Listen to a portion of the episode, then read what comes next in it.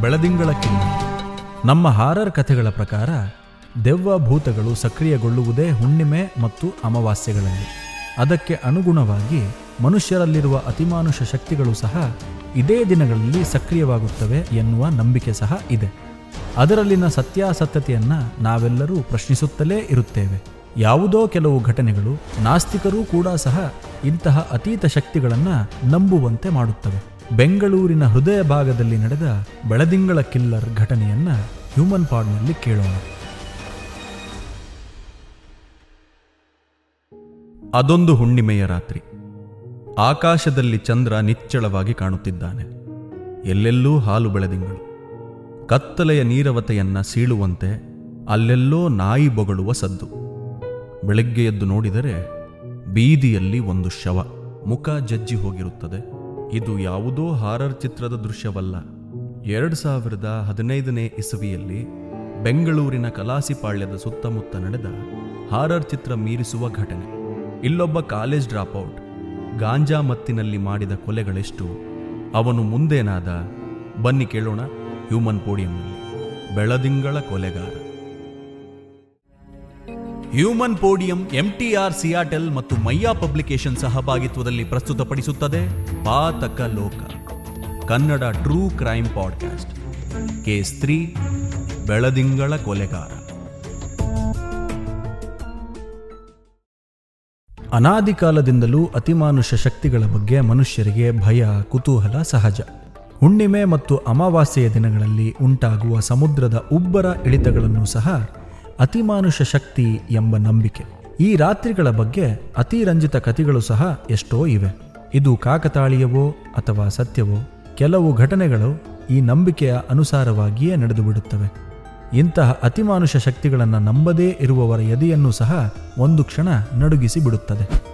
ಎರಡು ಸಾವಿರದ ಏಳರಲ್ಲಿ ಬೆಂಗಳೂರಿನ ಹೃದಯದ ಭಾಗವಾದ ಕೆಆರ್ ಮಾರ್ಕೆಟ್ ಸುತ್ತಮುತ್ತಲಿನ ಪ್ರದೇಶದಲ್ಲಿ ನಡೆದ ಒಂದು ಸರಣಿ ಕೊಲೆ ಪೊಲೀಸರ ಎದೆಯನ್ನು ನಡುಗಿಸಿಬಿಟ್ಟಿತ್ತು.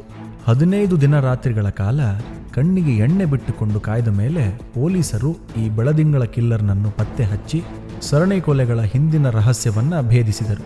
ಬನ್ನಿ, ಈ ಬೆಳದಿಂಗಳ ಕಿಲ್ಲರ್ ಕಥೆಯನ್ನ ಹ್ಯೂಮನ್ ಪೋಡಿಯಂನಲ್ಲಿ ಕೇಳೋಣ. S J park police inspector David ಮಶಾಕ್ ಫೋನ್ ಬಂದರೆ ಇನ್ಸ್ಪೆಕ್ಟರ್ ಎಸ್ ಕೆ ಉಮೇಶ್ಗೆ ಎಂತಹ ಸಂದರ್ಭದಲ್ಲೂ ನಗು ಬರುತ್ತಿತ್ತು. ಡೇವಿಡ್ ಮಶಾಕ್ ಹೆಸರನ್ನ ಕರಡಿ ಕಥೆ ಎಂದೇ ಉಮೇಶ್ ತನ್ನ ಫೋನ್ನಲ್ಲಿ ಸೇವ್ ಮಾಡಿಕೊಂಡಿದ್ದರು. ಡೇವಿಡ್ ಮಶಾಕ್ ತುಂಬಾ ತಮಾಷೆಯ ಮನುಷ್ಯ ಮತ್ತು ಅವರಿದ್ದಲ್ಲಿ ಜೋಕ್ಗಳ ಸುರಿಮಳೆ ಗ್ಯಾರಂಟಿ. ಮನುಷ್ಯರ ಮೇಲೆ ಅಟ್ಯಾಕ್ ಮಾಡಿದ್ದ ಕರಡಿಯನ್ನು ತಮ್ಮ ಸರ್ವೀಸ್ ರಿವಾಲ್ವರ್ನಿಂದ ಹೊಡೆಯಲು ಹೋಗಿ ಕರಡಿ ಕೈಯಲ್ಲಿ ಕಚ್ಚಿಸಿಕೊಂಡಿದ್ದಲ್ಲದೆ ಅದರ ಮರಿಗಳು ಇವರ ಸರ್ವೀಸ್ ರಿವಾಲ್ವರ್ ಮೇಲೆ ಉಚ್ಚೆ ಹೊಯ್ದ ಕಥೆಯನ್ನ ಸ್ವಾರಸ್ಯವಾಗಿ ಅವರೇ ಹೇಳಿ ಎಲ್ಲರನ್ನೂ ನಗಿಸಿದಾಗ ಮಶಾಕ್ಕೆ ಬಂದ ಹೆಸರೇ ಕರಡಿ. ಅದರ ನಂತರ ಎಷ್ಟೇ ಜೋಕ್ಗಳನ್ನು ಹೇಳಿ ತಮ್ಮ ಗೆಳೆಯರನ್ನು ನಗಿಸಿದರೂ ಕರಡಿ ಮಶಾಕ್ ಎನ್ನುವ ಹೆಸರು ಅವರನ್ನು ಕೊನೆಯವರೆಗೂ ಅಂಟಿಕೊಂಡೇ ಇತ್ತು. ಜುಲೈ ಎರಡು ಸಾವಿರದ ಏಳರಲ್ಲಿ Umesh Kalasipalya police station inspector ಆಗಿದ್ದರು. ಅಂದು ಬೆಳಗ್ಗೆ ಅವರ ಪೊಲೀಸ್ ಸ್ಟೇಷನ್ ವ್ಯಾಪ್ತಿಗೆ ಬರುವ ತುಳಸಿ ಪಾರ್ಕ್ನಲ್ಲಿ ಕಮ್ಯುನಿಸ್ಟ್ ಪಾರ್ಟಿಯವರ ಒಂದು ಪ್ರೊಟೆಸ್ಟ್ ಇತ್ತು. ಅದರ ಬಂದೋಬಸ್ತ್ ಡ್ಯೂಟಿಯಲ್ಲಿರುವಾಗಲೇ ಫೋನ್ ರಿಂಗ್ ಆಯಿತು.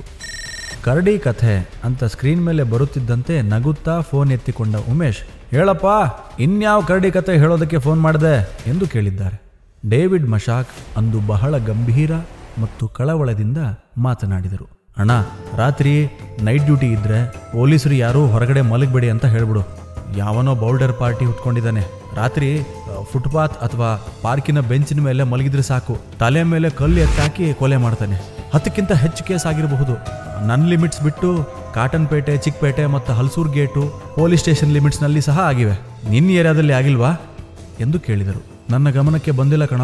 ನನ್ನ ಏರಿಯಾ ಸುತ್ತಮುತ್ತ ಹತ್ತು ಕೊಲೆ ಆಗಿದೆ ಅಂದರೆ ನನ್ನ ಗಮನಕ್ಕೆ ಬರಬೇಕಿತ್ತು. ಸರಿಯಾಗಿ ಹೇಳು, ಏನಾಗಿದೆ ಅಂತ ಎಂದು ಉಮೇಶ್ ಕೇಳಿದರು. ಇಲ್ಲ ಅಣ್ಣ, ಅದು ಯಾರ ಗಮನಕ್ಕೂ ಬಂದಿಲ್ಲ. ಯಾಕೆಂದರೆ ಎಲ್ಲ ಕೇಸ್ಗಳಲ್ಲೂ ಅನ್ಯಾಚುರಲ್ ಡೆತ್ ರಿಜಿಸ್ಟರ್ ಅಥವಾ ಯು ಡಿ ಆರ್ ಮಾಡಿದ್ದೇವೆ. ಬೆಳಗ್ಗೆ ಅಂತ ಹೆಣ ಬಿದ್ದು ಸುದ್ದಿ ಸಿಕ್ಕಿದ ತಕ್ಷಣ ನಮ್ಮ ಕಾನ್ಸ್ಟೇಬಲ್ ಕಾಳಪ್ಪ ಅಂತಿದ್ದಾನೆ. ಅವನು ಹೋಗಿ ಆ ಹೆಣಕ್ಕೆ ಕಂಬಳಿ ಹೊದಿಸಿ ಅದನ್ನು ವಿಕ್ಟೋರಿಯಾ ಆಸ್ಪತ್ರೆಗೆ ಸಾಗಿಸ್ತಾನೆ. ಅಲ್ಲಿ ಡಾಕ್ಟ್ರುಗಳಿಗೆ ಹೇಳಿ, ಕುಡಿದು ಎಡವಿ ಬಿದ್ದ ಕಾಂಪೌಂಡಿಂದ ಬಿದ್ದ ಅಂತ ಪೋಸ್ಟ್ ಮಾರ್ಟಮ್ ರಿಪೋರ್ಟ್ ಬರೆಸಿ ಆ ಅನಾಥ ಶವದ ಮಹಾದೇವನ ಮೂಲಕ ಯಾವುದಾದ್ರೂ ಸ್ಮಶಾನಕ್ಕೆ ಸಾಗಿಸ್ಬಿಡ್ತೇವೆ. ಮೀಡಿಯಾಗೇನಾದರೂ ಗೊತ್ತಾದರೆ ನಮ್ಮನ್ನು ಚಿಂದಿ ಮಾಡೇ ಬಿಡ್ತಾರೆ ಅದಕ್ಕೆ ಎಲ್ಲದನ್ನು ಗುಟ್ಟಾಗಿಟ್ಟಿದ್ದೇವೆ. ಆದರೆ ಇವನ ಕಾಟ ತಡೆಯೋಕೆ ಆಗ್ತಿಲ್ಲ ಅಣ್ಣ. ಸಾಯಂಕಾಲ ಸ್ಟೇಷನ್ಗೆ ಬರ್ತೇನೆ ಎಂದು ಡೇವಿಡ್ ಮಶಾಕ್ ಹೇಳಿದರು. ಈ ಅನಾಥ ಶವದ ಮಹದೇವನ ಹಿನ್ನೆಲೆ ಯಾರಿಗೂ ಗೊತ್ತಿಲ್ಲ. ಆದರೆ ಅವನ ತಾಯಿ ತೀರಿಕೊಂಡಾಗ ತಾಯಿಯ ಶವವನ್ನು ಸಾಗಿಸಲು ಮತ್ತು ಅಂತ್ಯ ಸಂಸ್ಕಾರ ಮಾಡಲು ದುಡ್ಡಿಲ್ಲದೆ ಬಹಳ ಒದ್ದಾಡಿದ್ದನಂತೆ. ತಾನಿದ್ದು ತನ್ನ ತಾಯಿಯ ಸಂಸ್ಕಾರಕ್ಕೆ ಕಷ್ಟವಾಗಿದ್ದನ್ನು ನೋಡಿ ಯಾರೂ ವಾರಸುದಾರರಿಲ್ಲದ ಶವಗಳ ಗತಿಯೇನು ಎನ್ನುವ ಯೋಚನೆ ಅವನ ತಲೆಗೆ ಬಂತಂತೆ. ಅಲ್ಲಿಂದ ಮುಂದೆ ಅವನು ವಿಕ್ಟೋರಿಯಾ ಆಸ್ಪತ್ರೆಯ ಶವಾಗಾರದ ಮುಂದೆ ಬದುಕಲು ಆರಂಭಿಸಿದ್ದಾನೆ. ಯಾವುದಾದರೂ ಅನಾಥ ಶವ ಇದ್ದರೆ ಅವುಗಳನ್ನು ತೆಗೆದುಕೊಂಡು ಯಾರದಾದರೂ ತಳ್ಳುಗಾಡಿಗಳನ್ನು ಕಾಡಿ ಬೇಡಿ ಕೇಳಿಕೊಂಡು ಹತ್ತಿರದ ಸ್ಮಶಾನಗಳಲ್ಲಿ ಅಂತ್ಯ ಸಂಸ್ಕಾರ ಮಾಡುತ್ತಿದ್ದ. ಕೆಲವು ಸಮಯದ ನಂತರ ಪೊಲೀಸರಿಗೆ ಇವನ ಬಗ್ಗೆ ತಿಳಿಯಿತು. ತಮ್ಮ ಸ್ಟೇಷನ್ ವ್ಯಾಪ್ತಿಯಲ್ಲಿ ಯಾವುದಾದರೂ ಅನಾಥ ಶವಗಳಿದ್ದರೆ ಮಹಾದೇವನಿಗೆ ಹೇಳಿ ಅದರ ಅಂತ್ಯ ಸಂಸ್ಕಾರಕ್ಕೆ ಏರ್ಪಾಟು ಮಾಡಿಸುತ್ತಿದ್ದರು. ಆಗಾಗ ಅವನಿಗೂ ಖರ್ಚಿಗೆ ಸ್ವಲ್ಪ ದುಡ್ಡು ಕೊಡುತ್ತಿದ್ದರು. ಮುಂದೆ ಇವನ ಕೆಲಸ ನೋಡಿದ ಯಾರೋ ಶವ ಸಾಗಿಸಲು ಒಂದು ಗೂಡ್ಸ್ ಆಟೋ ಕೊಡಿಸಿದರು. ಇವನನ್ನು ಅನಾಥ ಶವಗಳ ಸರದಾರ ಎಂದು ಕರೆಯಲು ಆರಂಭಿಸಿದರು. ಇವನನ್ನು ಉಪಯೋಗಿಸಿಯೇ ಪೊಲೀಸರು ಈ ಕೊಲೆಗಳನ್ನು ಮುಚ್ಚಿ ಹಾಕುತ್ತಿದ್ದದ್ದು ಈ ಫೋನ್ ಕಾಲ್ ಉಮೇಶ್ರನ್ನ ಯೋಚನೆಗೀಡು ಮಾಡಿತು. ಪಕ್ಕದ ಪೊಲೀಸ್ ಸ್ಟೇಷನ್ ಲಿಮಿಟ್ಸ್ನಲ್ಲಿ ನಡೆಯುವ ಇಂತಹ ಕೊಲೆಗಳು ತಮ್ಮ ಪೊಲೀಸ್ ಸ್ಟೇಷನ್ ಲಿಮಿಟ್ಸ್ಗೆ ಕಾಲಿಡಲು ಬಹಳ ಸಮಯ ಬೇಕಾಗುವುದಿಲ್ಲ ಎನ್ನುವುದು ಅವರಿಗೂ ಗೊತ್ತಿತ್ತು. ಅಷ್ಟರೊಳಗೆ ಏನಾದರೂ ಮಾಡಿ ಕೊಲೆಗಾರನನ್ನು ಹಿಡಿಯಬೇಕು ಎಂದುಕೊಂಡರು. ಕಮ್ಯುನಿಸ್ಟ್ ಪ್ರೊಟೆಸ್ಟ್ ಬಂದೋಬಸ್ತ್ ಮುಗಿಸಿ ಸ್ಟೇಷನ್ಗೆ ವಾಪಸ್ಸು ಬರುವ ಹೊತ್ತಿಗೆ ಡೇವಿಡ್ ಮಶಾಕ್ ಸಹ ಅಲ್ಲಿಗೆ ಬಂದಿದ್ದರು. ನಿಧಾನವಾಗಿ ಒಂದೊಂದೇ ಕೇಸಿನ ವಿವರಗಳನ್ನು ಹೇಳಲು ಶುರು ಮಾಡಿ ಮುಗಿಸಿದಾಗ ಒಟ್ಟು ಹತ್ತಕ್ಕೂ ಹೆಚ್ಚು ಕೇಸುಗಳ ವಿವರ ಹೇಳಿದ್ದರು. ವಿವರಗಳನ್ನು ಹೇಳಿ ಮುಗಿಸುವಾಗ ಡೇವಿಡ್ ಮಶಾಕ್, ಅಣ್ಣ, ಇವುಗಳನ್ನು ಕೊಲೆ ಕೇಸು ಅಂತ ಮಾಡೋಕೆ ಒಂದು ಪ್ರಾಬ್ಲಮ್ ಇದೆ. ಇವರೆಲ್ಲ ಯಾರು, ಎಲ್ಲಿಂದ ಬಂದರು ಅಂತ ಗೊತ್ತಾಗೋ ಸಾಧ್ಯತೆಯೇ ಇಲ್ಲ. ಫೋಟೋ ತೆಗ್ಸೋಕೆ ಅಂತ ಹೋದರೆ ಮುಖ ಪೂರ್ತಿ ಜಜ್ಜ್ ಹೋಗಿರುತ್ತೆ. ಇವರೆಲ್ಲ ಫುಟ್ಪಾತ್ ಗಿರಾಕಿಗಳು ಬೇರೆ. ಜೇಬ್ನಲ್ಲಿ ಏನೂ ಇರ್ತಿದ್ದಿಲ್ಲ. ಕೊಲೆ ಅಂತ ಕೇಸ್ ರಿಜಿಸ್ಟರ್ ಮಾಡಿದರೆ ಇನ್ವೆಸ್ಟಿಗೇಷನ್ ತೋರಿಸೋಕೆ ಆಗೋಲ್ಲ. ಹಾಗಾಗಿ ಯು ಡಿ ಆರ್ ಕೇಸ್ಗಳನ್ನು ರಿಜಿಸ್ಟರ್ ಮಾಡಿರೋದು, ಎಂದು ಡೇವಿಡ್ ಮಶಾಕ್ ಹೇಳಿದರು. ಇದು ಒಂದು ಎಡವಟ್ಟು ಕೇಸ್ ಅಂತ ಉಮೇಶ್ಗೆ ಅನ್ನಿಸತೊಡಗಿತು. ಎಲ್ಲ ಕೊಲೆಗಳು ಒಂದೇ ಥರ ಇದ್ದರೂ ಅದು ಯಾವಾಗ ಮತ್ತು ಏಕೆ ಆಗುತ್ತದೆ ಎನ್ನುವುದಕ್ಕೆ ಫಿಕ್ಸ್ಡ್ ಪ್ಯಾಟರ್ನ್ ಇರಲಿಲ್ಲ. ಯಾವಾಗಲೋ ಒಂದರ ಹಿಂದೊಂದಂತೆ ಎರಡು ಮೂರು ಕೊಲೆಗಳಾದರೆ ಮತ್ತೆ ಒಂದು ತಿಂಗಳು ಏನೂ ಇರುತ್ತಿರಲಿಲ್ಲ. ಈ ಬೀದಿ ಪಕ್ಕದಲ್ಲಿ ಮಲಗುವವರನ್ನ ಕೊಲೆ ಮಾಡುವುದರಿಂದ ಯಾರಿಗಾದರೂ ಏನು ಲಾಭ ಎನ್ನುವ ಪ್ರಶ್ನೆಗೆ ಲಾಜಿಕಲ್ ಉತ್ತರವೂ ಇರಲಿಲ್ಲ. ಆದರೂ ವಿಷಯ ತಮ್ಮ ತಲೆಯ ಮೇಲೆ ಬರುವುದರೊಳಗೆ ಏನಾದರೂ ಮಾಡಬೇಕಿತ್ತಷ್ಟೆ. ತಮ್ಮ ಸಬ್ ಇನ್ಸ್ಪೆಕ್ಟರ್ಗಳು ಮತ್ತು ಕ್ರೈಮ್ ಸಿಬ್ಬಂದಿಗಳನ್ನು ಕರೆದು ಅವರ ಹತ್ತಿರ ಈ ಕೊಲೆಗಳ ಬಗ್ಗೆ ಚರ್ಚಿಸಿ ಮುಂದೇನು ಮಾಡಬೇಕು ಎನ್ನುವುದರ ಬಗ್ಗೆ ಒಂದು ಸುದೀರ್ಘವಾದ ಪ್ಲಾನ್ ಮಾಡಿದರು. ಮೊದಲನೆಯದಾಗಿ ಈ ಕೊಲೆಗಳು ಆದ ಪ್ರದೇಶ ನೋಡಿದರೆ ಅವು ನಾಲ್ಕೈದು ಚದುರ ಕಿಲೋಮೀಟರ್ ವ್ಯಾಪ್ತಿಯೊಳಗೆ ಆಗಿದ್ದವು. ಕಾಟನ್ಪೇಟೆಯಲ್ಲಿ ಒಂದು ಕೊಲೆ ಮಾತ್ರ ಆಗಿತ್ತು. ಅವನು ಗೋಣಿ ಚೀಲ ಹೊಲಿಯುವವನು. ತನ್ನ ಕೆಲಸ ಮಾಡುತ್ತಾ ಸುಸ್ತಾಗಿ ಗೋಣಿ ಚೀಲದ ಮೇಲೆ ಮಲಗಿದ್ದಾಗಲೇ ಅವನ ತಲೆಯ ಮೇಲೆ ಕಲ್ಲು ಎತ್ತಿ ಹಾಕಲಾಗಿತ್ತು. ಕೊಲೆಯಾದವರಲ್ಲಿ ಹೆಚ್ಚಿನವರು ಗೋಣಿ ಚೀಲ ಹೊಲಿಯುವವರೇ ಆಗಿದ್ದರು. ಅವರು ರಸ್ತೆ ಬದಿಯಲ್ಲಿ ಗೋಣಿ ಚೀಲ ಹೊಲಿಯುತ್ತಾ ಸುಸ್ತಾದಾಗ ಅದರ ಮೇಲೆ ಮಲಗುವುದು ವಾಡಿಕೆ. ಇನ್ನುಳಿದಂತೆ ಬುಟ್ಟಿಯಲ್ಲಿ ತರಕಾರಿ ಇಟ್ಟುಕೊಂಡು ಮಾರುವ ಕೆಲವರೂ ಸಹ ಕೊಲೆಯಾಗಿದ್ದರು. ಇನ್ನೂ ಕೆಲವರು ಯಾರಿರಬಹುದು ಎಂದು ಅಂದಾಜು ಮಾಡಲು ಸಾಧ್ಯವಾಗಲಿಲ್ಲ. ಈ ನಾಲ್ಕೈದು ಚದುರ ಕಿಲೋಮೀಟರ್ಗಳ ಮಧ್ಯಭಾಗ ಯಾವುದು ಎಂದು ನೋಡಿದಾಗ ಅದು ಕುಂಬಾರಗುಂಡಿ ಎಂಬ ಜಾಗಕ್ಕೆ ಬರುತ್ತಿತ್ತು.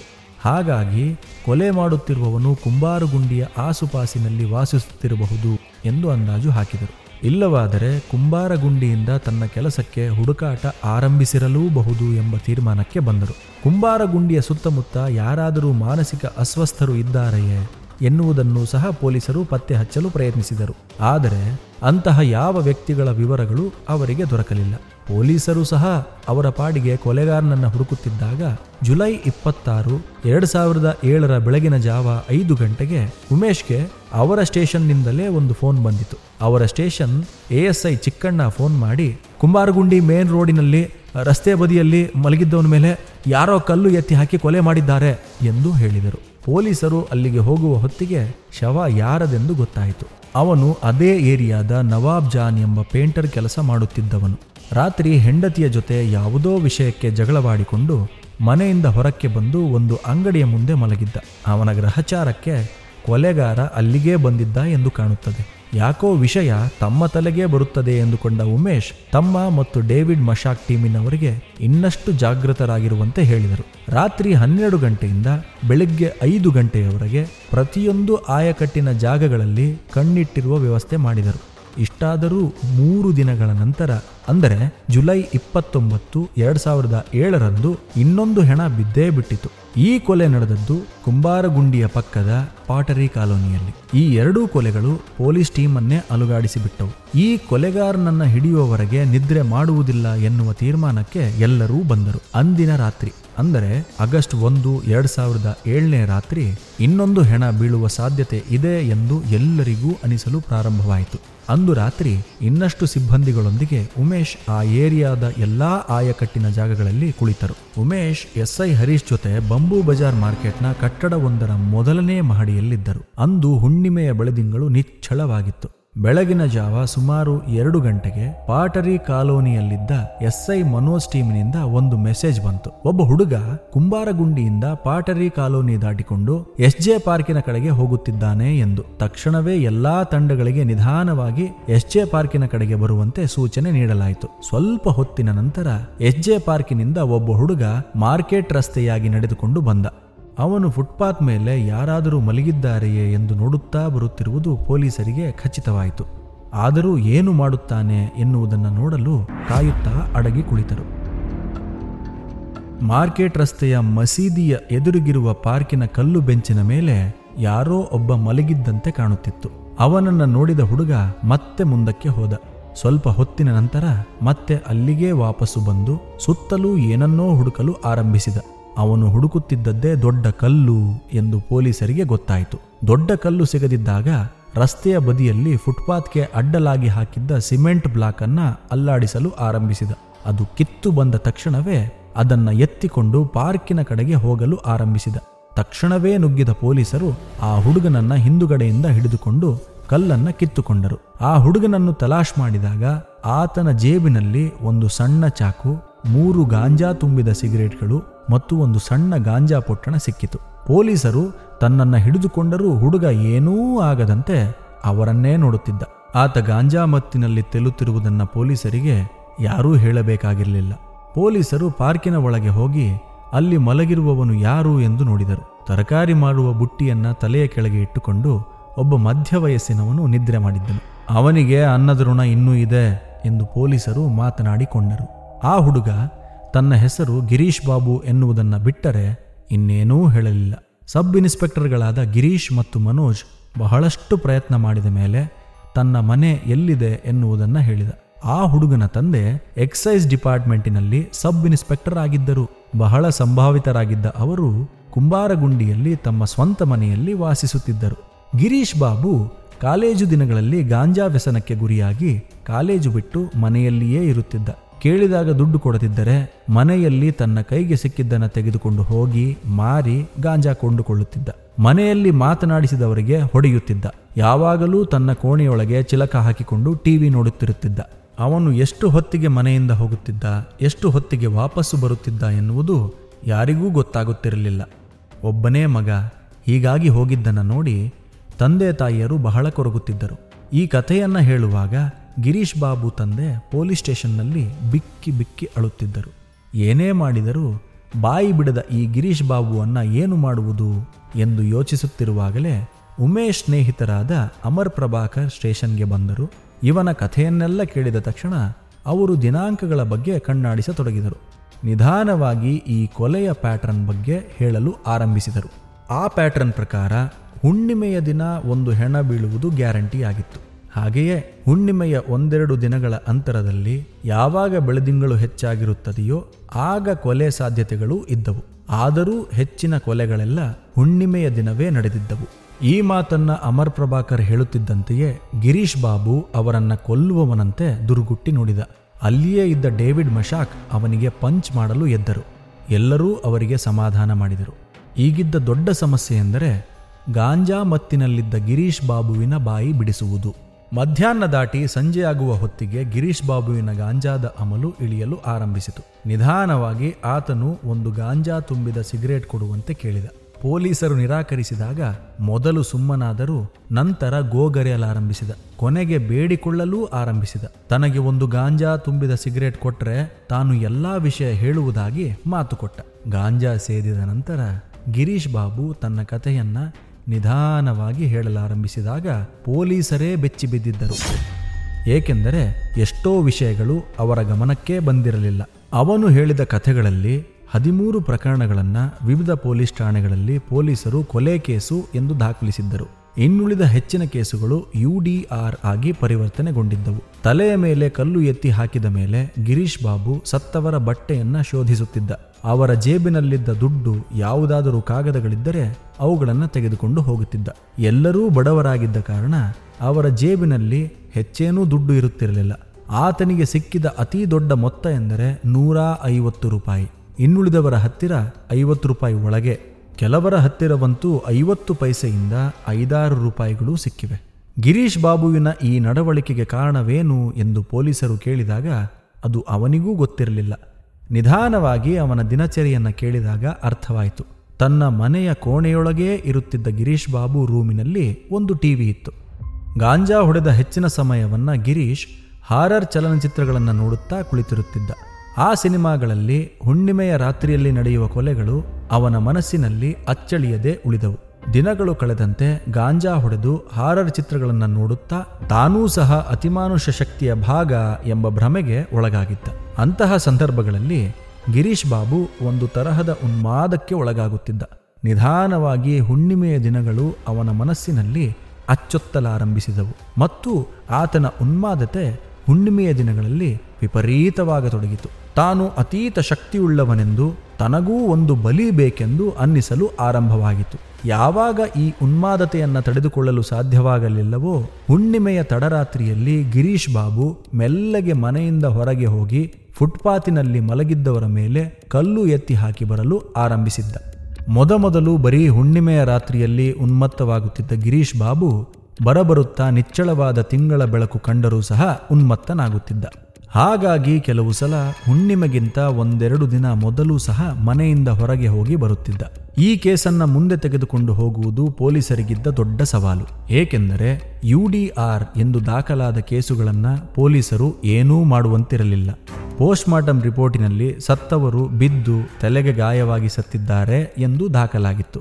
ಒಂದು ಕೇಸಿನಲ್ಲಂತೂ ಒಬ್ಬ ಕೂಲಿ ಕೆಲಸದವನು ಒಂದು ಕಾರಂಜಿ ಕಟ್ಟೆಯ ಮೇಲೆ ಮಲಗಿದ್ದ. ಅವನನ್ನು ಕಾಂಪೌಂಡ್ನಿಂದ ಕೆಳಗೆ ಬಿದ್ದು ಸತ್ತ ಎಂದು ಪೋಸ್ಟ್ಮಾರ್ಟಂನಲ್ಲಿ ತೋರಿಸಲಾಗಿತ್ತು. ಆತ ಮಲಗಿದ್ದ ಜಾಗದಲ್ಲಿ ಒಂದು ಅಡಿಗಿಂತ ಹೆಚ್ಚಿನ ಎತ್ತರದ ಜಾಗ ಇರಲೇ ಇಲ್ಲ. ಹಾಗಾಗಿ ಬರೀ ಕೊಲೆ ಕೇಸು ಎಂದು ದಾಖಲಾದ ಹದಿಮೂರು ಕೇಸುಗಳ ಮೇಲೆ ಡಿಪೆಂಡ್ ಆಗಬೇಕಿತ್ತು. ಗಿರೀಶ್ ಬಾಬು ಜೈಲಿಗೆ ಹೋದ. ಆತ ಜೈಲಿನಲ್ಲಿ ಒಂದು ವರ್ಷ ಇದ್ದರೂ ಸಹ ಅವನ ತಂದೆ ಬೇಲ್ಗೆ ಪ್ರಯತ್ನ ಮಾಡಲೇ ಇಲ್ಲ. ಅವನ ಪರವಾಗಿ ಯಾವ ವಕೀಲರೂ ಇರಲಿಲ್ಲ. ಒಂದು ವರ್ಷ ಕಳೆದ ಮೇಲೆ ಅವನ ತಂದೆಗೆ ಯಾರೋ ಹೇಳಿ ಅವನ ಪರವಾಗಿ ಒಬ್ಬ ವಕೀಲನನ್ನ ನೇಮಿಸಿದ್ದರು. ಅವನು ಬೇಲ್ ಸಿಕ್ಕಿ ಹೊರಗೆ ಬರುವಾಗ ಇನ್ಸ್ಪೆಕ್ಟರ್ ಉಮೇಶ್ ಯಾವುದೋ ಕೆಲಸದ ಮೇಲೆ ಕೋರ್ಟಿಗೆ ಹೋಗಿದ್ದರಂತೆ. ಸಾಧಾರಣವಾಗಿ ಜೈಲಿಗೆ ಹೋದವರು ಇನ್ನೂ ದೊಡ್ಡ ಕ್ರಿಮಿನಲ್ಗಳಾಗಿಯೇ ಹೊರಗೆ ಬರುತ್ತಾರೆ ಎನ್ನುವುದು ಪೊಲೀಸರ ಅನುಭವ. ಏಕೆಂದರೆ ಜೈಲಿನಲ್ಲಿ ಅವರಿಗೆ ಬೇಕಾದ್ದು ಬೇಡದ್ದು ಸಿಕ್ಕೇ ಸಿಗುತ್ತದೆ. ಆದರೆ ಗಿರೀಶ್ ಬಾಬು ಸ್ವಲ್ಪ ಲವಲವಿಕೆಯಿಂದ ಇದ್ದಂತೆ ಕಂಡಾಗ ಉಮೇಶ್, ಏನಪ್ಪ? ಹೇಗಿದೆಯಾ ಎಂದು ಕೇಳಿದ್ದಾರೆ. ಇಲ್ಲ ಸರ್, ಬದಲಾಗಿದ್ದೇನೆ. ಜೈಲಿಗೆ ಹೋದ್ಮೇಲೆ ಗಾಂಜಾ ಯಾವತ್ತೂ ಸೇದಿಲ್ಲ. ಸಿಗರೇಟ್ ಸಹ ಮುಟ್ಟಿಲ್ಲ. ಈಗ ನನಗೆ ಎಲ್ಲ ಗೊತ್ತಾಗ್ತಿದೆ ಎಂದು ಗಿರೀಶ್ ಬಾಬು ಹೇಳಿದ್ದಾನೆ. ಗಿರೀಶನ ತಂದೆ ಕುಂಬಾರಗುಂಡಿಯ ಅವರ ಮನೆಯನ್ನು ಬೇರೆಯವರಿಗೆ ಬಾಡಿಗೆ ಕೊಟ್ಟು ಸಂಪಂಗಿರಾಮ ನಗರದಲ್ಲಿದ್ದ ತಮ್ಮ ಇನ್ನೊಂದು ಮನೆಗೆ ಹೋಗಿದ್ದರು. ಬೇಲ್ ಸಿಕ್ಕ ಮಗನನ್ನು ಅಲ್ಲಿಗೆ ಕರೆದುಕೊಂಡು ಹೋದರು. ಕೇಸ್ ನಾಲ್ಕೈದು ವರ್ಷಗಳ ಕಾಲ ನಡೆದಿದೆ. ಪೊಲೀಸರಿಗೆ ದೊಡ್ಡ ತಲೆನೋವಾಗಿದ್ದು ಎಂದರೆ ಕೇಸಿನಲ್ಲಿ ಮಹಜರ್ಗೆ ಸಹಿ ಹಾಕಿದವರಾಗಲಿ, ಸಾಕ್ಷಿಗಳಾಗಲಿ ಕೋರ್ಟಿಗೆ ಬರಲೇ ಇಲ್ಲ. ಆ ಹದಿಮೂರು ಕೇಸುಗಳಲ್ಲಿಯೂ ಮಹಜರು ಮತ್ತು ಸಾಕ್ಷಿಗೆ ಸಹಿ ಹಾಕಿದವರು ಕೆಆರ್ ಮಾರ್ಕೆಟ್ನ ಸುತ್ತಮುತ್ತ ಸಣ್ಣ ಪುಟ್ಟ ಕೆಲಸ ಮಾಡಿಕೊಂಡು ಜೀವನ ಸಾಗಿಸುತ್ತಿದ್ದವರು. ಅವರು ಒಂದು ತಿಂಗಳು ಈ ಏರಿಯಾದಲ್ಲಿ ಇದ್ದರೆ ಇಪ್ಪತ್ತು ರೂಪಾಯಿ ಹೆಚ್ಚು ಸಿಗುತ್ತದೆ ಎಂದರೆ ಪಕ್ಕದ ಅಥವಾ ಇನ್ನೊಂದು ಏರಿಯಾಗೆ ಹೊರಟು ಹೋಗುತ್ತಿದ್ದರು. ಪೊಲೀಸರು ಕರೆದು ಮಹಜರು ಮತ್ತು ಸಾಕ್ಷಿಗಳಾಗಿ ಸಹಿ ಹಾಕಲು ಹೇಳಿದಾಗ, ಏನೂ ಮಾತನಾಡದೆ ತಮಗೆ ತಿಳಿದದ್ದನ್ನೆಲ್ಲ ಹೇಳಿ ಸಹಿ ಹಾಕುತ್ತಿದ್ದರು. ಕೋರ್ಟಿನಲ್ಲಿ ಹಿಯರಿಂಗ್ ಆರಂಭವಾಗುವ ಹೊತ್ತಿಗೆ ಇವರುಗಳು ಯಾವ ಏರಿಯಾದಲ್ಲಿ ಇದ್ದಾರೆ ಎನ್ನುವುದನ್ನು ಹುಡುಕುವುದೇ ಒಂದು ಕೆಲಸ ಆಗುತ್ತಿತ್ತು. ಪೊಲೀಸ್ ಹೇಳಿದಾಗಲೆಲ್ಲ ಕೋರ್ಟಿಗೆ ಹೋಗಿ ತಮ್ಮ ಒಂದು ದಿನದ ಕೂಲಿಯನ್ನ ಕಳೆದುಕೊಳ್ಳುವ ಪರಿಸ್ಥಿತಿಯಲ್ಲಿ ಯಾರೂ ಇರಲಿಲ್ಲ. ಅಂತಿಮವಾಗಿ ಕೇಸು ಕೋರ್ಟಿನಲ್ಲಿ ಬಿದ್ದು ಹೋಯಿತು. ಗಿರೀಶ್ ಬಾಬು ಪಕ್ಕದ ಸಂಪಂಗಿ ರಾಮನಗರದಲ್ಲಿದ್ದರೂ. ಆ ಸುತ್ತಮುತ್ತಲಿನ ಪ್ರದೇಶಗಳಲ್ಲಿ ಮುಂದೆ ಇಂತಹ ಘಟನೆಗಳು ಸಂಭವಿಸಲಿಲ್ಲ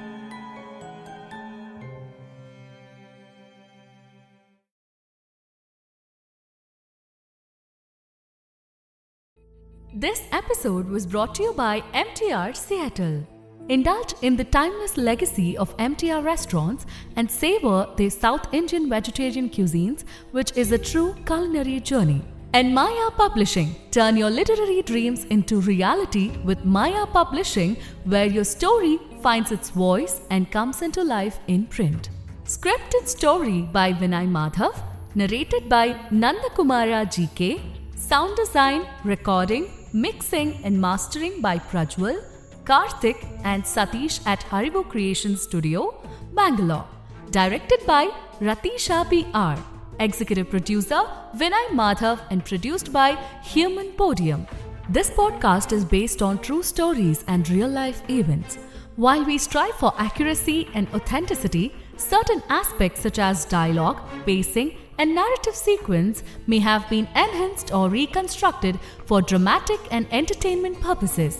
Our intention is to provide a compelling and engaging listening experience while staying true to the essence of the stories being told. Keep in mind that some details may have been altered and condensed for storytelling reasons. We may refer to specific individuals or groups by their names in order to share stories, insights, or historical accounts. These references are intended to provide context and understanding and are based on publicly available information. We want to emphasize that these references are made solely for the purpose of providing accurate information and fostering a deeper understanding of our culture and society. We strive to approach these discussions with sensitivity and a commitment to treat all individuals and their stories with respect and sensitivity.